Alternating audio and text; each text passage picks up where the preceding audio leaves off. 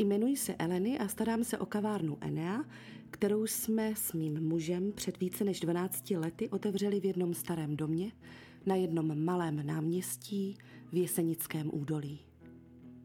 Ve Vlkodlačích horách, jak ráda říkám. A když zpětně přemýšlím, proč jsme ochotní vydržet všechny ty patálie, které sebou provozování podniku na malém městě přináší, tak si uvědomím, že tím důvodem jsou lidi. Kavárna je totiž jeviště duší. Baví mě vstřebávat příběhy, které s sebou ty duše přinášejí. A prý už příběhy nejsou v modě, ale to já si nemyslím. Pořád si lidi prostřednictvím příběhů budou předávat zkušenosti a moudrost, nebo jen tak se nechávat vtahovat do jiných světů a vesmírů. Šálek kávy spojuje víc než cokoliv jiného. A tak je to divadlo duší v té naší kavárně fakt barevné a pestré. A proto jsem se taky rozhodla ty pábitele, odvážlivce, rizí člověky, umělce, vědce a kumštíře pozvat k mikrofonu a popovídat si s nimi. Protože bych ráda, aby příběhy z kavárny Enea ve Vlkodlačích horách zamířily přes kopce dál do světa.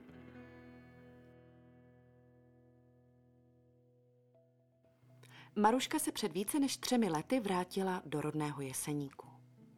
V té době se začala objevovat u nás v kavárně za barem a také psát svůj první román.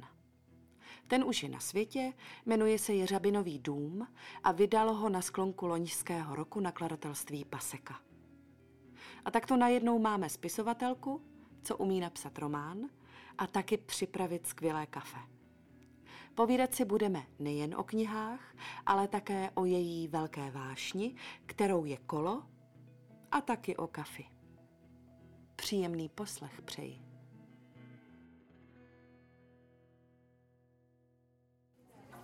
Tak Maruško, než se dostaneme ke knihám, tak se zeptám, přijela jsi dneska na kole? Eh, dneska jsem na kole ještě nepřijela, ale je pravda, že těsně předtím, než jsem šla sem, tak jsem vezla kola do servisu. Je, je pravda, že konec února cyklový pro vám ještě asi úplně nepřeje. Kolo je ale tvoje velká vášeň. Vydáváš se na dlouhé cesty krajem Jeseníků a Rychlebských hor. A mě by zajímalo, co ti kolo dává a co ti třeba taky bere. Um, co mi dává? Dává mi čistou hlavu, že jsem zjistila, že jako opravdu na kole si tu hlavu vyčistím úplně ze všeho nejvíc a nejlíp. Hrozně dobře se mi na kole přemýšlí, takže vlastně spousta jakoby nápadů a, a když jako potřebuji si v sobě něco srovnat, tak mi pomůže jakoby jet na kolo.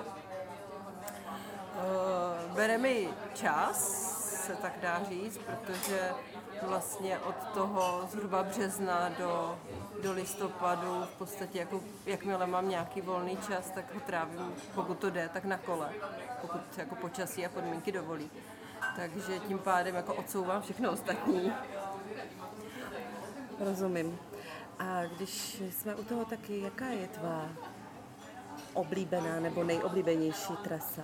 A proč? No, já vlastně, když jsem začala jezdit na kole, tak to bylo i proto, že jsem si to tady chtěla jakoby projet, že spoustu, spoustu míst, eh, ať už v Jeseníkách nebo v Rychlebských horách, znám jen tak jako buď povrchně nebo vůbec.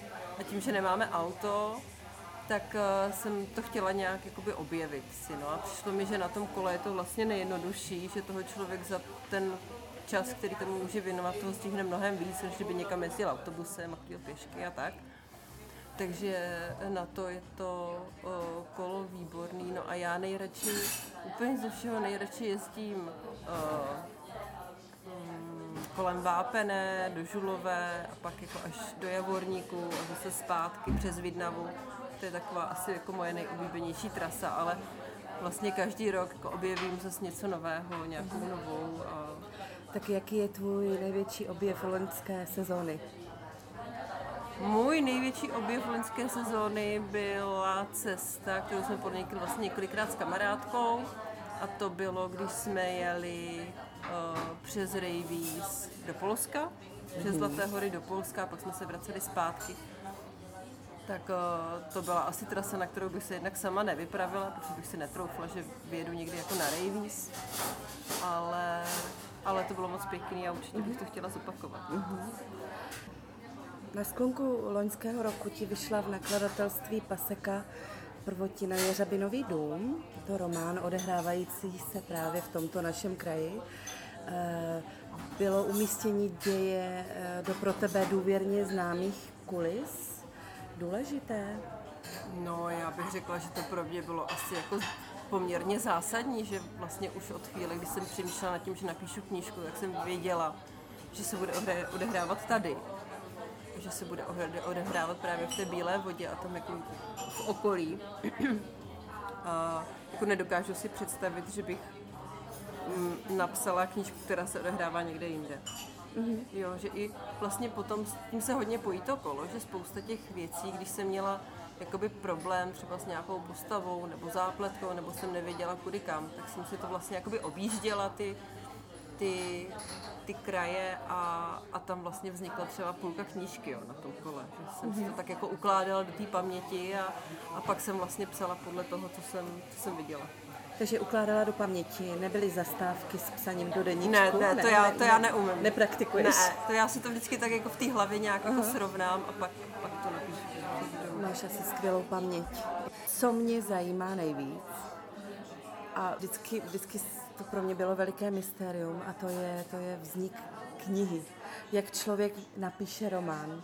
Jo. E, Předpokládám, že každý spisovatel k výsledku dojde trošku jinak. A zajímalo by mě, jak jsi k němu došla ty a jak dlouho ten proces trval. No, tak já, přesně jak jsi řekla, můžu mluvit jenom za sebe, že každý spisovatel to má jinak. Já jsem vlastně tu první verzi, kterou jsem psala, tak jsem psala v rámci takového jako kurzu lit, uh, tvůrčího psaní, který, je, který vede René Nekuda a má to jakoby na svých stránkách docela dobře vypišlené, že tě vlastně nutí každý den a ať už něco napsat, nebo prostě pořád jakoby na to knížkou přemýšlet. A to je tříměsíční kurz, který jako uh, do e-mailu prostě každý den chodí nějaký úkol a ty postupně jakoby ty úkoly plníš a, a v rámci toho píšeš, píšeš to, co, to, jakou máš představu, nebo co vlastně chceš napsat. Takže tak jako vznikala vlastně ta první část, že vlastně každý den jsem napsala kus, ale několikrát se stalo, že ten další den jsem to zase musela smazat, protože to nedávalo jakoby smysl, nebo se mi to nelíbilo. Ale jinak ten proces je vlastně strašně dlouhý a a není vlastně tak tvůrčí, jak by se zdálo, že spousta toho člověk musí prostě vysedět a když to nejde, tak jako člověk musí sedět a musí psát a psát a psát bez ohledu na to, že to potom třeba smaže. Třeba půlku toho románu zjistí, že mu to nefunguje, nebo že to, nebo na to má zpětnou vazbu od někoho, komu to dá číst a zjistí si, aha, tak jako vlastně má pravdu, tak to musím jakoby předělat, to se mi taky stalo několikrát. Takže s- chce to hodně, jakoby podle mě silnou vůli a chuť to vysedět. No. Eh, ale pohybuješ se v tom prostředí knih a spisovatelů a vydavatelství, tak eh, slyšela jsi o nějakém netradičním přístupu k psaní knih, který by třeba eh, jsme tady mohli zmínit. Přemýšlím. Mně třeba přijde netradiční, párkrát jsem to slyšela od někoho, že třeba ty knížky píše v ruce. A že teprve až potom to má napsaný, tak to jako buď on, nebo někdo mu to přepíše prostě do toho. Ale několikrát se mi třeba stalo, že když jsem pracovala v nakladatelství, tak mi prostě, přišel psanou, o, rukou psanou, psaný rukopis. Aha. A k tomu se ale teď dostanem, protože když spisovatel dokončí knihu, tak přichází na řadu práce jiných lidí, což je mimochodem tvá hlavní e, pracovní činnost. Živíš se jako redaktorka knih. Mohla bys nám tedy teď představit, o co se jedná? Přesně jak jsi řekla, tak jsem vlastně jako redaktorka, korektorka. Hmm, Dřív jsem pracovala vyloženě jako v nakladatelství a moje práce v podstatě, tam je trochu rozdíl v tom, když člověk pracuje jako redaktor přímo v nakladatelství, nebo redaktor na volné noze. Ty jsi na volné noze. Teď jsem na volné noze, A e, já to trochu představím, že když je redaktor v tom nakladatelství, tak jeho hlavním úkolem momentálně, v každém nakladatelství je to trochu jinak, ale e, je výběr těch knížek a těch rukopisů a náplň jakoby částečně toho edičního plánu, že každý redaktor má na, mm, na starosti nějakou, nějaký segment té činnosti toho nakladatelství, to znamená třeba dětskou literaturu, někdo jiný dělá beletry, někdo jiný dělá třeba překladové knížky, mm-hmm. někdo dělá odborné knížky a ty v rámci toho musíš jakoby naplnit určitý počet těch knížek za ten rok, musíš mm-hmm. jakoby připravit. Mm-hmm. No a to je potom vlastně, na to je navazaná práce těch externích redaktorů, kteří potom texty, které už jsou vybrané a buď jsou přeložené, anebo jsou to jakoby původní české texty, tak ti externí redaktoři potom ty knihy jako čtou a vyloženě jakoby opravují.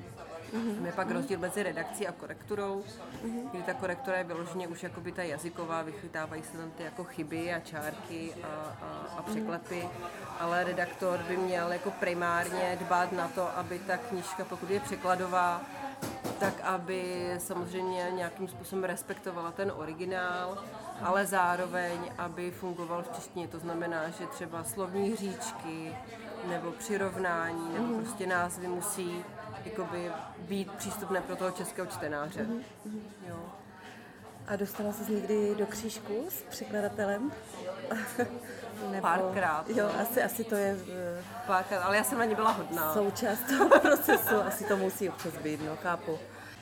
Takže, takže vlastně uh, odpovědná redaktorka, to je správný název té, té pozice tvé tom nakladatelství. V tom nakladatelství. V tom nakladatelství. Vlastně, když se podíváš do tyráže, tak odpovědný ano, redaktor nebo odpovědná redaktorka je ten redaktor, který tu knižku zajišťuje v tom nakladatelství. Mm-hmm.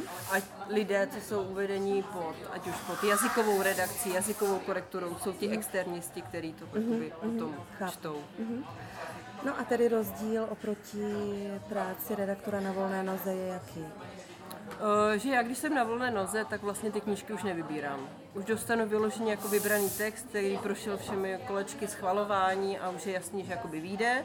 Aha, už to chápu. A já ho, já ho vlastně jako jenom jazykově musím připravit, aby, byl, aby se dal třeba zlomit. Mm-hmm.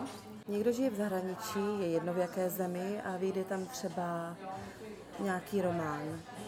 A on vycítí, že je něčím výjimečný a že by měl český čtenář mít možnost si ho přečíst? Co, co by měl udělat? Měl by, mně se to jako několikrát stalo, že mi takhle mm-hmm. hodně překladatelé takhle mm-hmm. doporučují, protože mají samozřejmě přehled o tom, co se vydává jinde. Mm-hmm. Oni jsou hodně takový jako zapálení.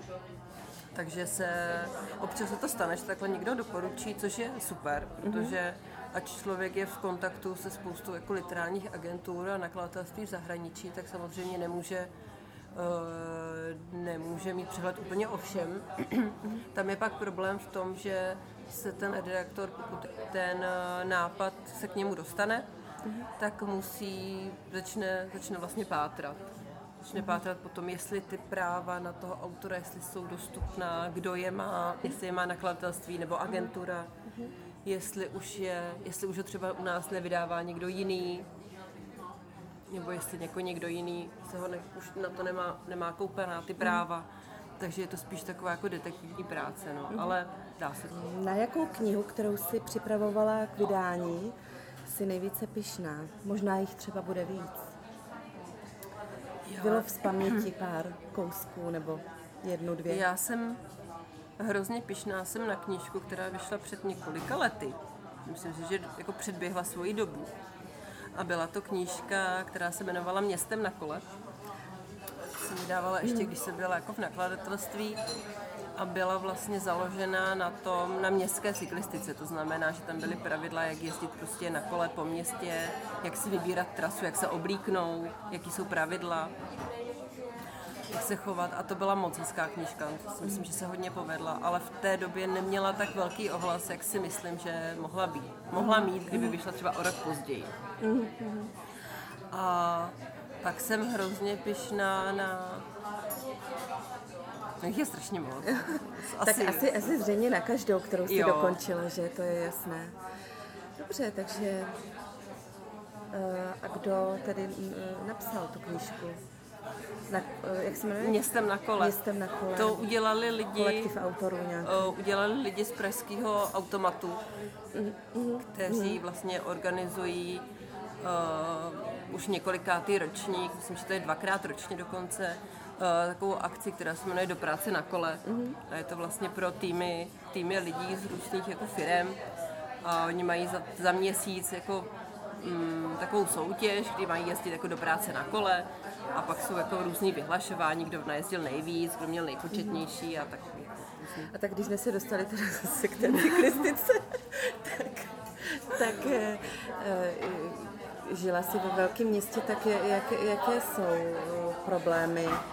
E, já jsem třeba kdysi dávno chvíli žila v Holandsku a vím, že tam je to úplně prostě neuvěřitelně vychytané pro ty cyklisty, jo. Eh, bezpečné, jsou tam pruhy, že, že u nás je to pořád ještě běh na dlouhou trať a v čem vidíš jako velké rezervy? No, v řidičích. Jako myslím si, že třeba co se týče toho značení a takže v Praze se to jako hodně zlepšilo za ty tři roky, co tam nejsem, protože jsem vlastně jako jezdila poslední dva roky na kole do práce, ale protože jsem měla hodně dobrou trasu, že jsem se vyhýbala jako těm silnicím a těm těm autům, že se dalo jako vyhnout. Ale jako ty řidiči, no, ty jsou jako, mají pocit, že když je člověk na kole, ale to je, není jenom ve městě, to je i tady, když jedu prostě, tak jako ti řidiči mají pocit, že, že jim jako člověk na tom kole krade ten prostor mm. a že jim tam jako, že je obtěžuje vlastně. A někteří jako někteří tě neberou, jako tě vlastně ani nevidí, no. Takže je to takový, No, ale je to hodně o tom přístupu těch řidičů, no. protože když třeba v Praze ty pruhy jsou pro ty cyklisty, tak stejně ty auta do toho jedou, stojí ti tam a ty tam stejně nemůžeš jet. E, není tajemstvím, že se několikrát v týdnu objevíš za barem tady v kavárně Enea. Já vím, že je to také proto, abys přišla mezi lidi, protože práce redaktorky na volné noze znamená pracovat v tichu, izolaci a soustředění. A mě zajímá, co ti v tomhle kávovém světě nejvíc baví a co pro tebe osobně tahle práce znamená. No vlastně, jak už si to řekla, pro mě je to primárně jakoby způsob, jak se potkat s lidma, s lidma, se kterými bych se normálně třeba jako nepotkala, nebo bych se s nima nedala do řeči, protože nejsem úplně společenský typ. A vlastně si myslím, že mi to hrozně pomohlo, eh, když jsme se přestěhovali vlastně před třema, letos už to vlastně čtyři roky, co jsme se vrátili zpátky do Jeseníku a tím, že jsem byla strašně dlouho pryč, tak těch lidí už jsem tady tolik jakoby neznala, nebo ty kontakty byly takový jako přerušený, narušený. A, a tohle byla vlastně tím, jaký lidi sem chodí, ať už tam gasti nebo prostě jako náhodní, náhodní uh, kolem jdoucí, tak je to taková jako skupina lidí, která je mi vlastně jako hrozně blízká takže jsem tu potkala jako spoustu skvělých lidí, za což jsem hrozně vděčná a vlastně to jako neberu úplně jako práci, což jsem vlastně jako nikdy neměla, že je to spíš pro mě taková jako součást nějakého životního rytmu, kdy je takový jako můj společenský život vlastně, no. můj také. Krása. Uh, jakou, jaké máš nejradši kafe? se přiznám, že já mám nejradši jako filtrovaný kafe. Že I doma si mm-hmm. dělám, mm-hmm. doma mám French press a tady mám taky nejradši filtrovaný mm-hmm. kafe. Je skvělý pro lidi, kteří mají rádi velký, kaf, velký černý kafe a espresso je pro ně třeba moc jako silný, nebo pro ně, někteří si stěžují, že moc kyselý. Tak ten filtr je pro ně ideální. Už si to načla, po dlouhých letech strávených v Praze si se vrátila do rodného kraje, už to budou čtyři roky. Co ti tento krok vzal, ale především co dál? Mm, ono to bylo vlastně takový jako dlouhodobější, nebo výsledek takový jako dlouhodobého rozhodování, protože ono jako by něco jiného, když člověk žije v Praze sám, a než potom, když má děti, jo. Takže a tím, že mm, já jsem vlastně sama, tak jako uživit dva lidi v Praze, když člověk jako bydlí v podnájmu a nemá nějakou jako extra super práci, tak je hrozně těžký. Takže to byla jako ta hlavní ten hlavní praktický důvod, proč jsem jakoby k tomu, ale bylo tam těch důvodů jako spousta, ještě další. Ta, a co mi, co mi dal? Tak dal mi volnost v podstatě, že jsem mohla odejít na volnou nohu a dala mi prostor pro to napsat knížku, což, je, což pro mě bylo hodně důležité a zároveň jako trávit víc času s Jachimem, se synem a, a dala, dala mi spoustu nových přátel, spoustu nových známostí, zkušeností taky.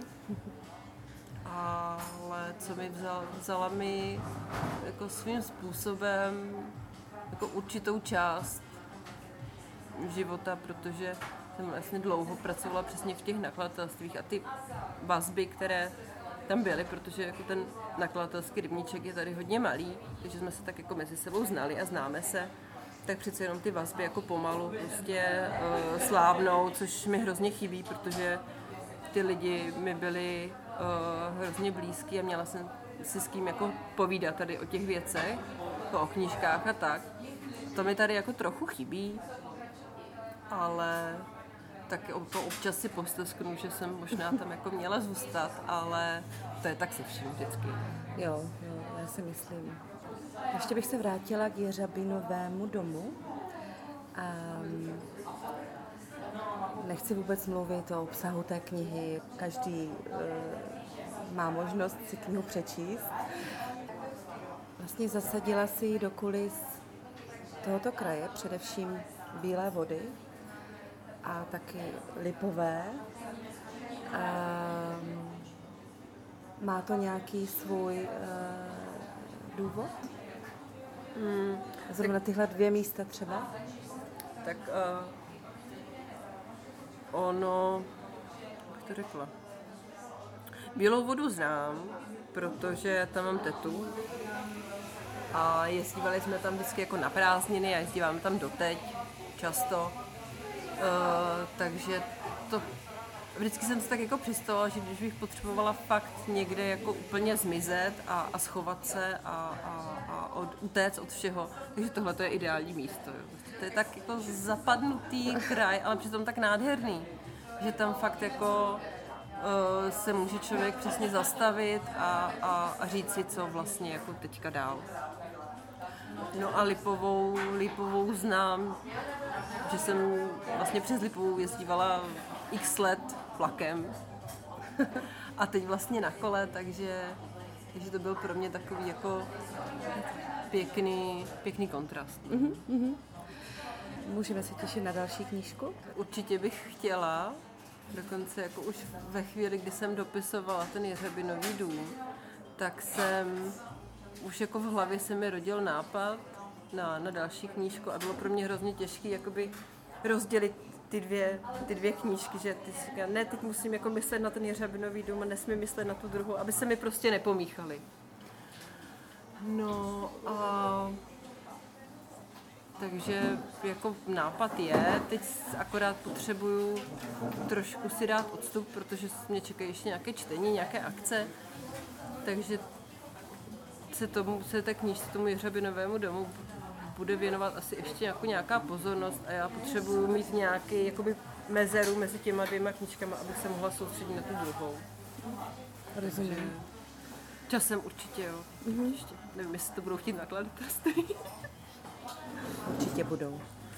Protože můžu prozradit, že vlastně včera nám do kavárny dorazil dotisk tvé knihy, takže původní náklad vlastně byl vyprodán, což si myslím, že musí být sen každého nakladatelství. No, jako u, u debitové knížky v podstatě jo. neznámého autora si myslím, že to je jako jo. docela to. A to ti moc přeju. Maruško, děkuji ti moc za rozhovor. Ať se ti daří. A, a kdo bude chtít Marušku potkat, tak ji může potkat u nás v kavárně Enea za barem v nepravidelných intervalech.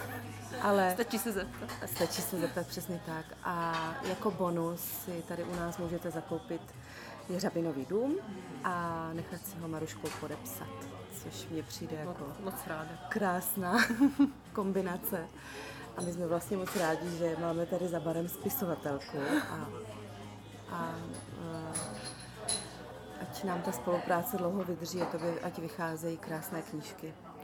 Už ještě k tomu nic. Mhm, určitě, Že jsem hrozně ráda, že vlastně mm, tady za tím barem můžu být a myslím si, že jako ten úspěch té knížky, že se tak rychle vyprodala, je daný i tím, že prostě spousta těch lidí, který jsem tady potkala, mě podpořili, knížku si koupili v podstatě hned, jak vyšla a, a pořád mi píšou, jak se jim to jako hrozně líbí a to, tak si myslím, že i jim patří jako velký dík tady za to, za Je. to podporu.